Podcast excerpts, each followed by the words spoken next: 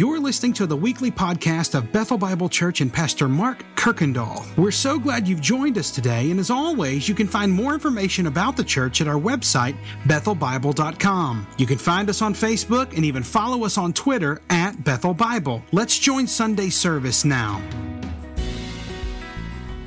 Uh, in your Bibles, you can be opening to Genesis chapter 22.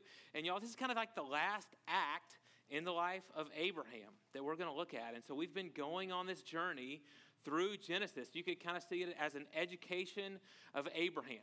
And we've learned a couple things so far, haven't we? So, one thing we've learned is even backing up all the way to the garden, we can see hey, if it's up to us, even a little bit, we're just going to spiral down into hopelessness. I mean, even if there's just one command to obey, and that's all, we're not going to do it. Even after we've seen all these miracles, things like God saving us from a catastrophic flood, as soon as those waters recede, we're back into this spiraling down of evil and selfishness and hopelessness until one day God decides to reveal himself to this nobody, this, this wandering, nomadic, uh, homeless, childless son of a pagan worshiper named Abraham. And he reveals himself to Abraham and he says, Okay, this is how it's going to work from here on out. Here's how you're going to have a relationship with me. And so we said, These aren't just stories from back by and by. God is establishing a pattern for how we have a relationship with him. So here's the pattern. Here's what we've seen over and over again. All God wants from us is faith. That's it. It's not a long list, nothing to do, just faith. What is faith? Well, faith is when we trust Him enough to build our whole lives on His promise. So faith is just, I don't trust me, I trust him, and I trust him enough with my whole life. That's faith. And y'all, throughout Abraham's life, and we've really, we've covered about 50 years from chapter 12 to chapter 22 today. God's, he's been like a gardener. He's been planting these seeds of faith and watering them and feeding them and giving them sunlight. And then, uh-oh, he's got to do, he's got to do some pruning. Just ask Sarah about that. He's got to do a lot of pruning. But y'all, today, today we see faith bloom we see the fruit burst forth of what God has been working in Abraham over and over and over again. And if I, if I can say this, y'all, it's amazing. It's unbelievable the level of faith we see today. It's like track one on the greatest hits of faith. The Bible writers coming in the future, they're going to go back to this over and over and over again and say, look at this. Look at what Abraham does. This is faith. Faith. But you know what else it is besides amazing? Y'all, it's terrifying. It is like, gulp, really? It's hard. Because it turns out this is the lesson that Abraham's going to learn today. It's a lesson we have to learn. Turns out faith, it's not winning the lottery. Faith is not having God swoop in and solve all your problems so you have no problems. Faith is not having all the answers. Faith is letting go of everything but God. Faith is letting go of everything but God. So turn with me to Genesis 22. We'll read the first couple verses to begin with. It says, After these things, God tested Abraham and said to him, Abraham. And he said, Here I am.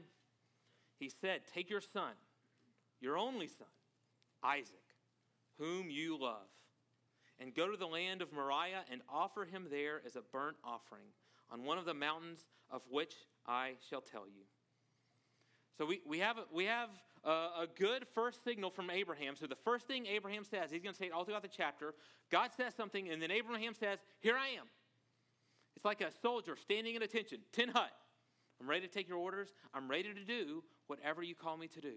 So his first reaction is faith, but that faith is going to be tested in a way that we know that he doesn't. So the text lets us in on a secret. God is about to test Abraham. We know that.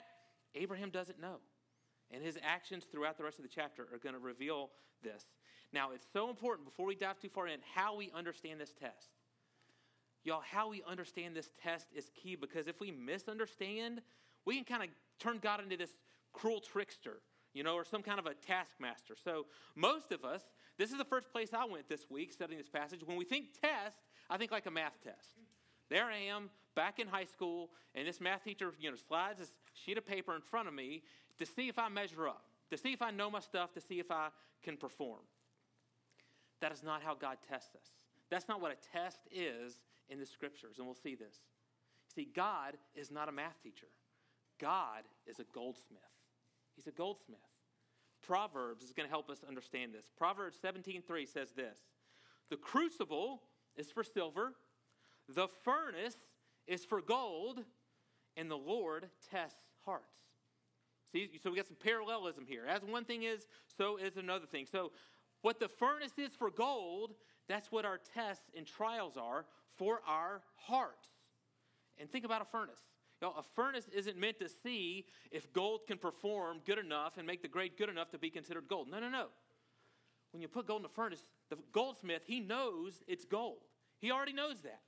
The problem is, it's not only gold.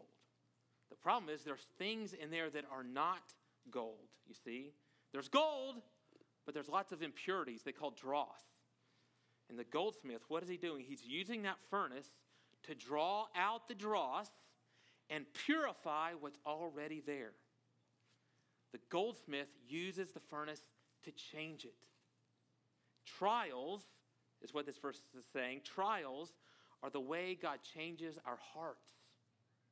He's not the math teacher, He is the goldsmith, you see. This shows up again even in the New Testament. 1 Peter 1 6 through 7 says this says, In this you rejoice, though now for a little while, if necessary, you have been grieved by various trials, so that the tested genuineness of your faith, more precious than gold, though that perishes, though it, it is tested by fire, may be found to result in praise and glory and honor at the revelation of Jesus Christ. So, what does he say here? What, what's the treasure that God the goldsmith is after? It's our faith. He said it's, it's a greater treasure than gold. The problem is, there's lots of things in our heart that aren't faith. Even when there is faith there, even when we have been following God and walking with Him, we do have some faith. Sometimes there's things that are there in there that are not faith. See, I, I don't know about you, but I, I like to build my life on things that feel good or things that I can control. You know who I like to trust? Me. There's three people I like to trust me, myself, and I. I like to trust maybe a political party. Or you know what's real easy to trust? Money in the bank. I like trusting some of that. So, how does God purify our faith and remove some of these things from our hearts that are not faith? Tests, trials. That's how He does it. But y'all, we have to acknowledge I don't know if you've ever seen a goldsmith's furnace or a, uh, it's, it's hot. And not a little hot, a lot hot, white, burning hot. First Peter says it, it's, these trials, they grieve us. And if you've been alive more than 10 minutes, you know exactly what he is saying. But here's what we're going to find out. Here's what these verses are telling us faith is worth the fire. Faith is worth the fire. So, yes, it hurts. Yes, it's a trial. Yes, it's hot. Yes, it grieves us, but it's worth it because God changes our hearts. So, here's the question for Abraham as he moves into this test, and here's a question for us Do you trust the goldsmith enough to let him do his work? Does Abraham trust? Let's keep reading. We'll find out. But he's gonna, we're going to find out pretty soon because in verse 2, he's told what God is asking him to do, what this test is. He's going to be asked to sacrifice his son. Now, let's talk about child sacrifice, shall we? That sounds grotesque to us. That sounds weird to us. Y'all, it was common in the ancient Near East. In fact, that's probably the least surprising thing to Abraham in this whole story. If you look at the Canaanite religion, it was common to go sacrifice their firstborn son. Well, why? Because their understanding of the gods, y'all, the gods, they were kind of emotionally unstable, okay? They'd be having a great day, they'd be super happy, and they'd make your crops grow. But then something would make them mad, and they'd get really upset and angry, and so they'd send something to smite you, or they send a famine, or they burn all your crops, or something like that, okay? And so this was a way you can manipulate the gods. You can kind of make them happy again so they'll bless you. Okay, if I just sacrifice this, then God will be like, hey, I like that guy. Let's make his crops grow. Okay? Is that what's happening here? That's what we got to figure out. Is that what is happening here? Men and women, everything in the text is telling us no, no, this God is different. And we'll get there. But first, we're going to experience that furnace a little bit. Notice how he, he talks about Isaac, how God says it your son. your only son. You know, the only one you have? Because by this time, all other options have been sent out, they've been expelled. This is literally the only son that Abraham has. Calls him by name Isaac, means laughter, the joy of your life, whom you love. I mean, why couldn't God have said, hey, that kid over there? The text wants us to feel the furnace being turned up on Abraham. And it is. It, every time he says it, man, my heart just aches. Remember what Isaac was. Isaac was the one blessing that Abraham wanted most and could not attain for himself. He questioned God repeatedly about it. He laughed when God said it would happen. He tried to do it on, on his own with Eliezer, then Lot, then Ishmael. Yet God promised repeatedly, over and over, I will give you this son. God walked the blood. He gave the mighty oath. He rejected all the alternatives. And when Abraham was a hundred years old, God miraculously followed through in his, in his promise. And so, as we read this, y'all, we, we are supposed to be perplexed. We are supposed to be shouting, Why are you doing this? I don't understand. This makes no sense. Remember, it's Abraham's test, and here's his test Abraham, do you trust me with your whole life, even the parts that are most precious to you, and even when it doesn't make sense? What we see from Abraham, total trust. Let's keep reading. Verse 3. So Abraham, he rose early in the morning, saddled his donkey, took two of his young men with him, and his son Isaac. And he cut wood for the burnt offering and arose and went to the place of which God had told him. On the third day, Abraham lifted up his eyes and saw the place from afar. So we're told that Abraham, he rose early and went. Immediate obedience. God, here I am. Woke up early to go. He saddled his donkey. He got two servants. He cut some wood. He is making all the preparations needed to do what God has asked him to do. He intends to do it. Now, there's, there's no evidence that Abraham knew what was coming next. There's no evidence he knew the details of the plan. He just knew what God had asked him to do, and he was going to do it. And then, and y'all, I'd read the story a bunch. I never realized this, or it never stuck out to me. He, it was a three day journey. He had to travel with his most cherished possession on his way to sacrifice it for three days. Can you imagine how agonizing 72 hours that must have been?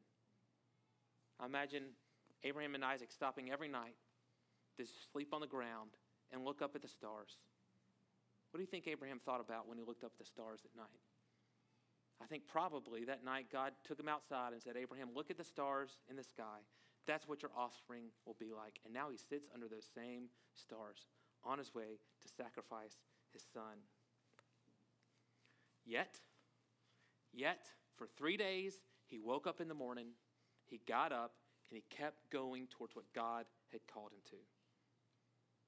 It's amazing.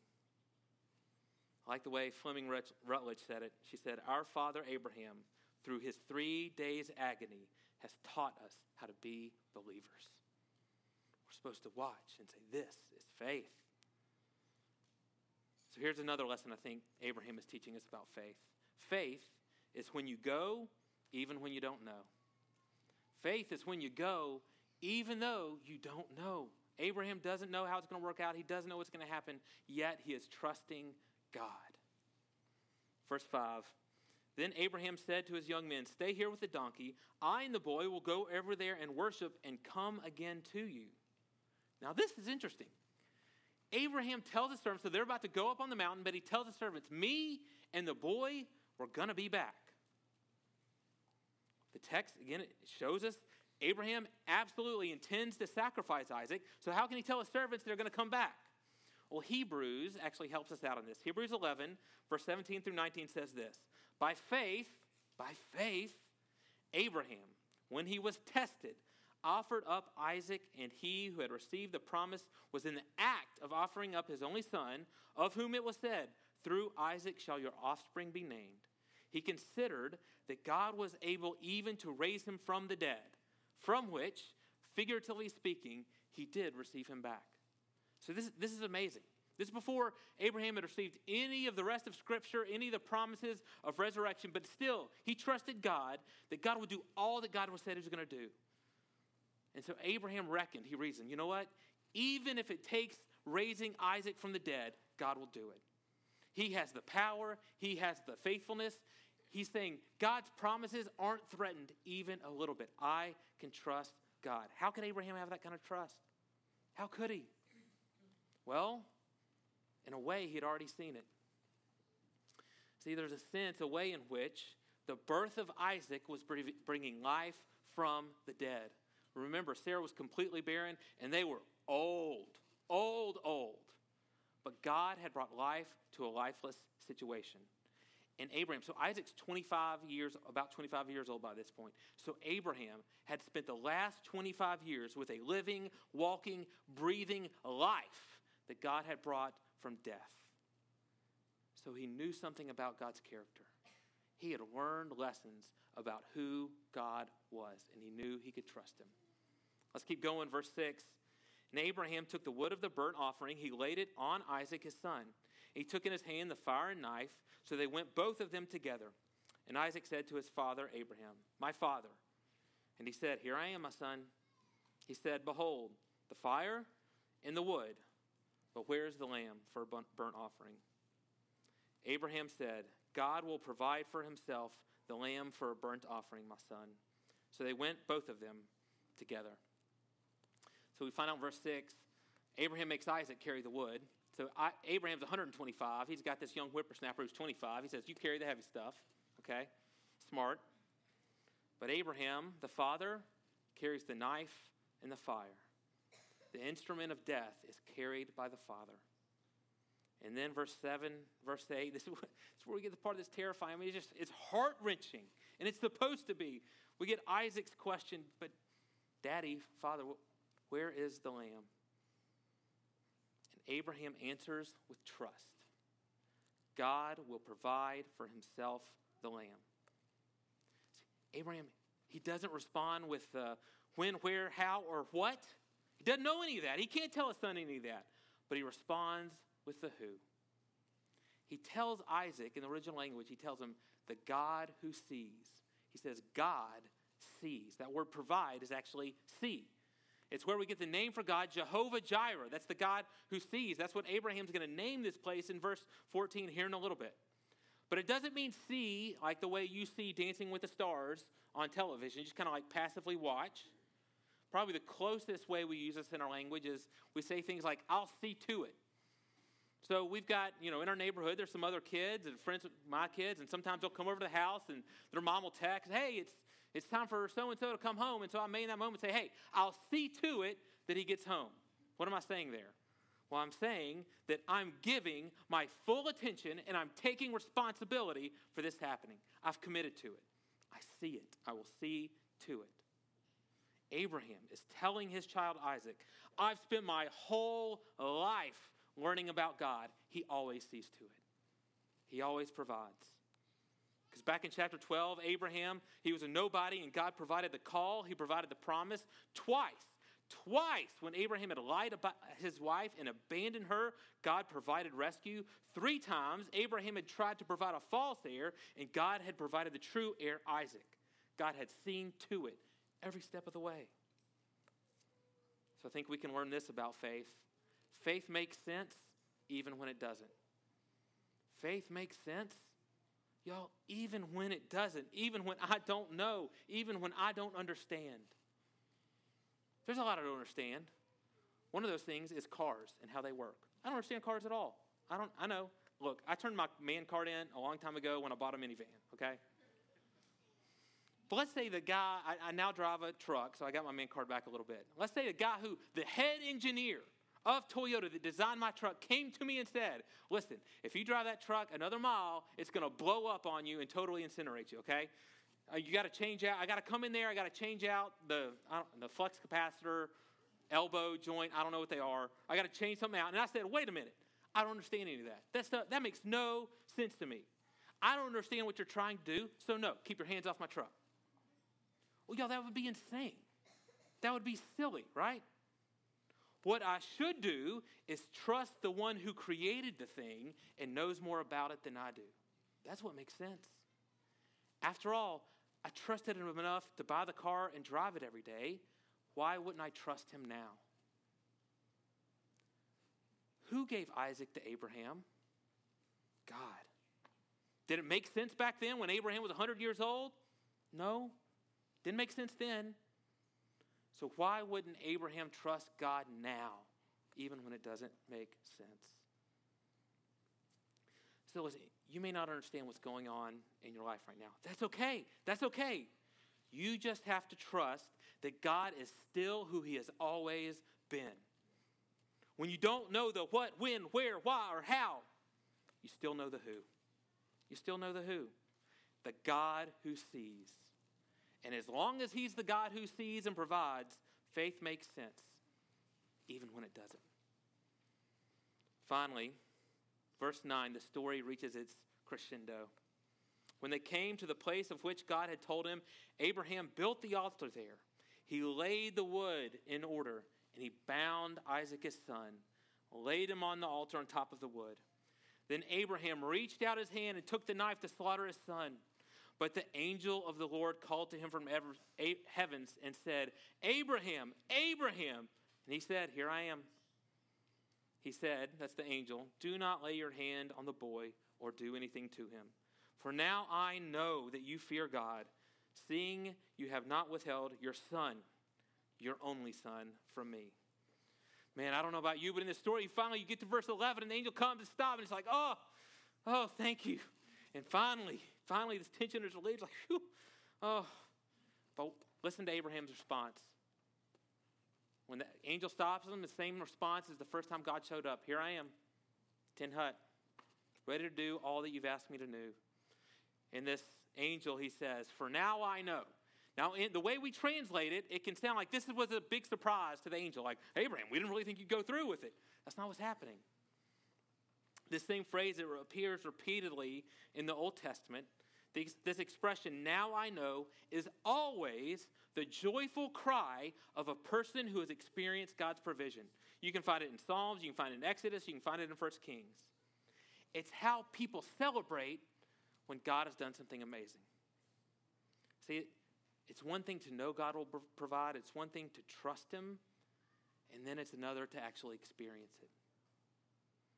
Have you ever seen the Harlem Globetrotters? Everyone, anyone ever been to see the Harlem Globetrotters? Way before you go, you know what's going to happen, right? They're going to beat the Washington Generals and to make baskets by, I don't know, headbutting it in or kicking it in and spinning around and all these things. You know, you know. But you don't cheer from your house three days before you go. You don't applaud and clap while you're in the car on the way there. It's not till you are there and you experience it that the applause begins.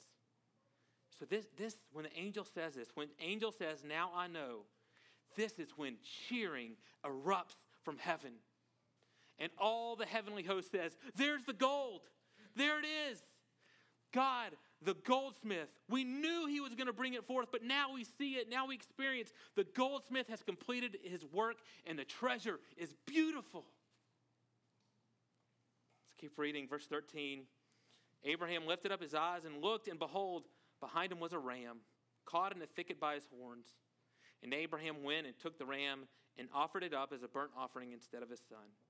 So Abraham called the name of that place, The Lord Will Provide. As it is said to this day, on the mount of the Lord it shall be provided. So Abraham experiences a miracle, a miracle that many of you, starting the first weekend of November, will hope to experience. He sees an animal caught by its horns in the thicket, ready to just be taken. Can you imagine deer hunters? Get up in the stand and just there it is, a huge buck with a big rag, and just stuck. Just please put me on, mount me above your, your chimney here. That's what he experiences. And this ram, we're told, is a substitute sacrifice. The Lord has seen to it. And so Abraham names the place Jehovah Jireh, the Lord will provide. And now, for the first time, the, what God is really doing, it starts to unfold. We begin to realize that what has happened here has future applications. See, it turns out Isaac, he was just a prequel. He was just a prequel to the main story that's coming.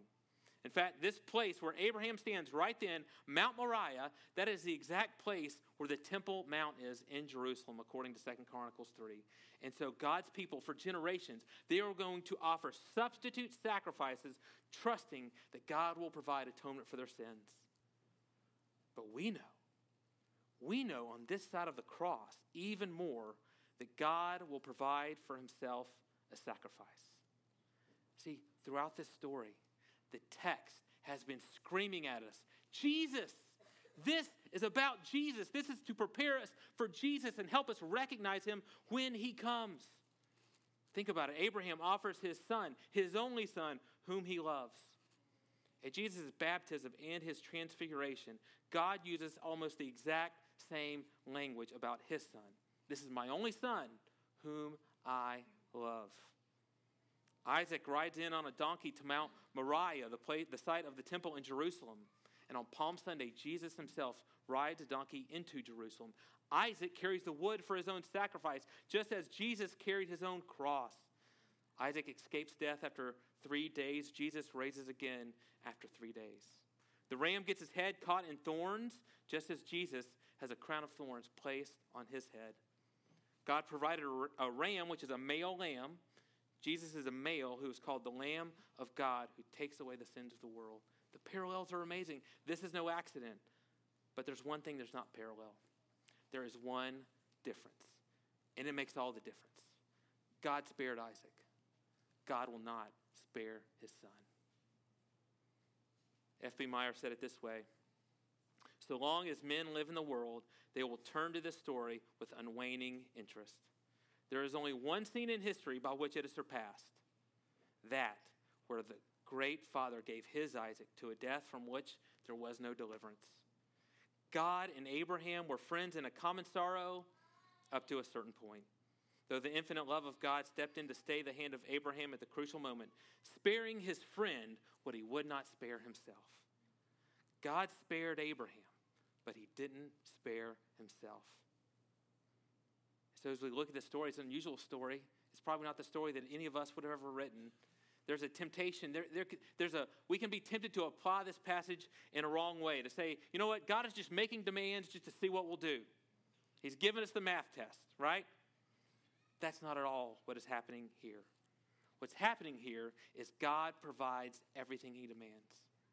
God provides everything that He demands. What's happening here is that it's John 3:16. It's that God loves you so much that He gave His Son his only son, Jesus, whom he loves for you. That's what's happening here. And so I, you know, I can't help but think there may be some of us this morning that really need to be reminded of Abraham's words. There's two things that Abraham says at the end of this chapter that I think we would do well to repeat and to remember. And the first one is this God Himself will provide the lamb. God Himself will provide the lamb. He's the one that provides the sacrifices. We need to remember that when we're full of pride. You know, hey, I happen to know a lot about the Bible. I happen to have a lot of right answers. I vote the right way. I do the right things. Don't drink, don't chew, don't go with girls who do. Whoa, whoa, whoa, whoa. None of us is earning our place anywhere. God Himself provides the lamb. God Himself. Remember this when you're tempted to think God owes you something. You know, all right, God, I've come to church every Sunday for six months. I've done all your, my quiet times. Okay, so work your magic. Work your magic in my life, in my marriage, in my trials. Go ahead.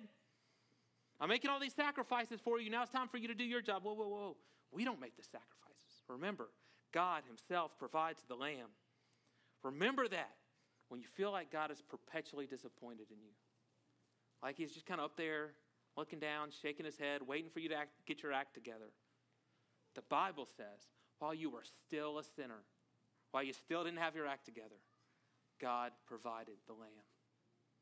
If you need to remember that this morning, listen, write it on the mirror in the bathroom this week. Make it the backdrop of your phone.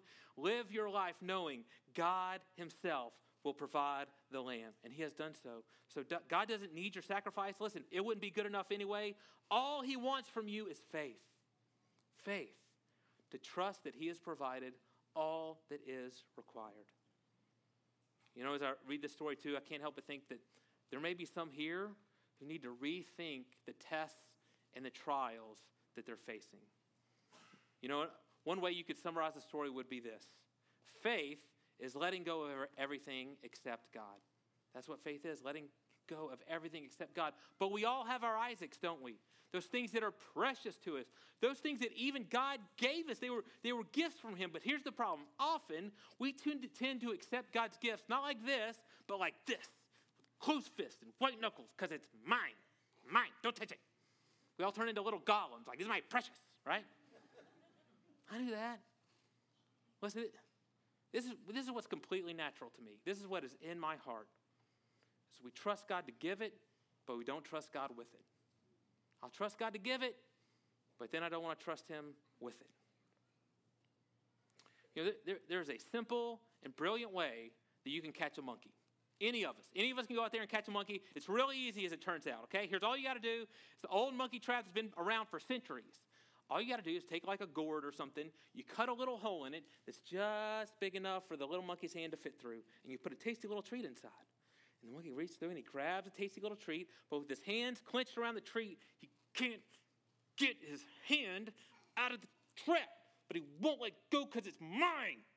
It's mine. All he's got to let do is let go and he'll be free. But he won't do it. He becomes captive and trapped because he refuses to let go. The Bible says when we cling to anything but God, it enslaves us, it destroys our soul. But when we let go of everything but God, the Bible says that's the best possible thing for us because He loves us. So, what's your Isaac?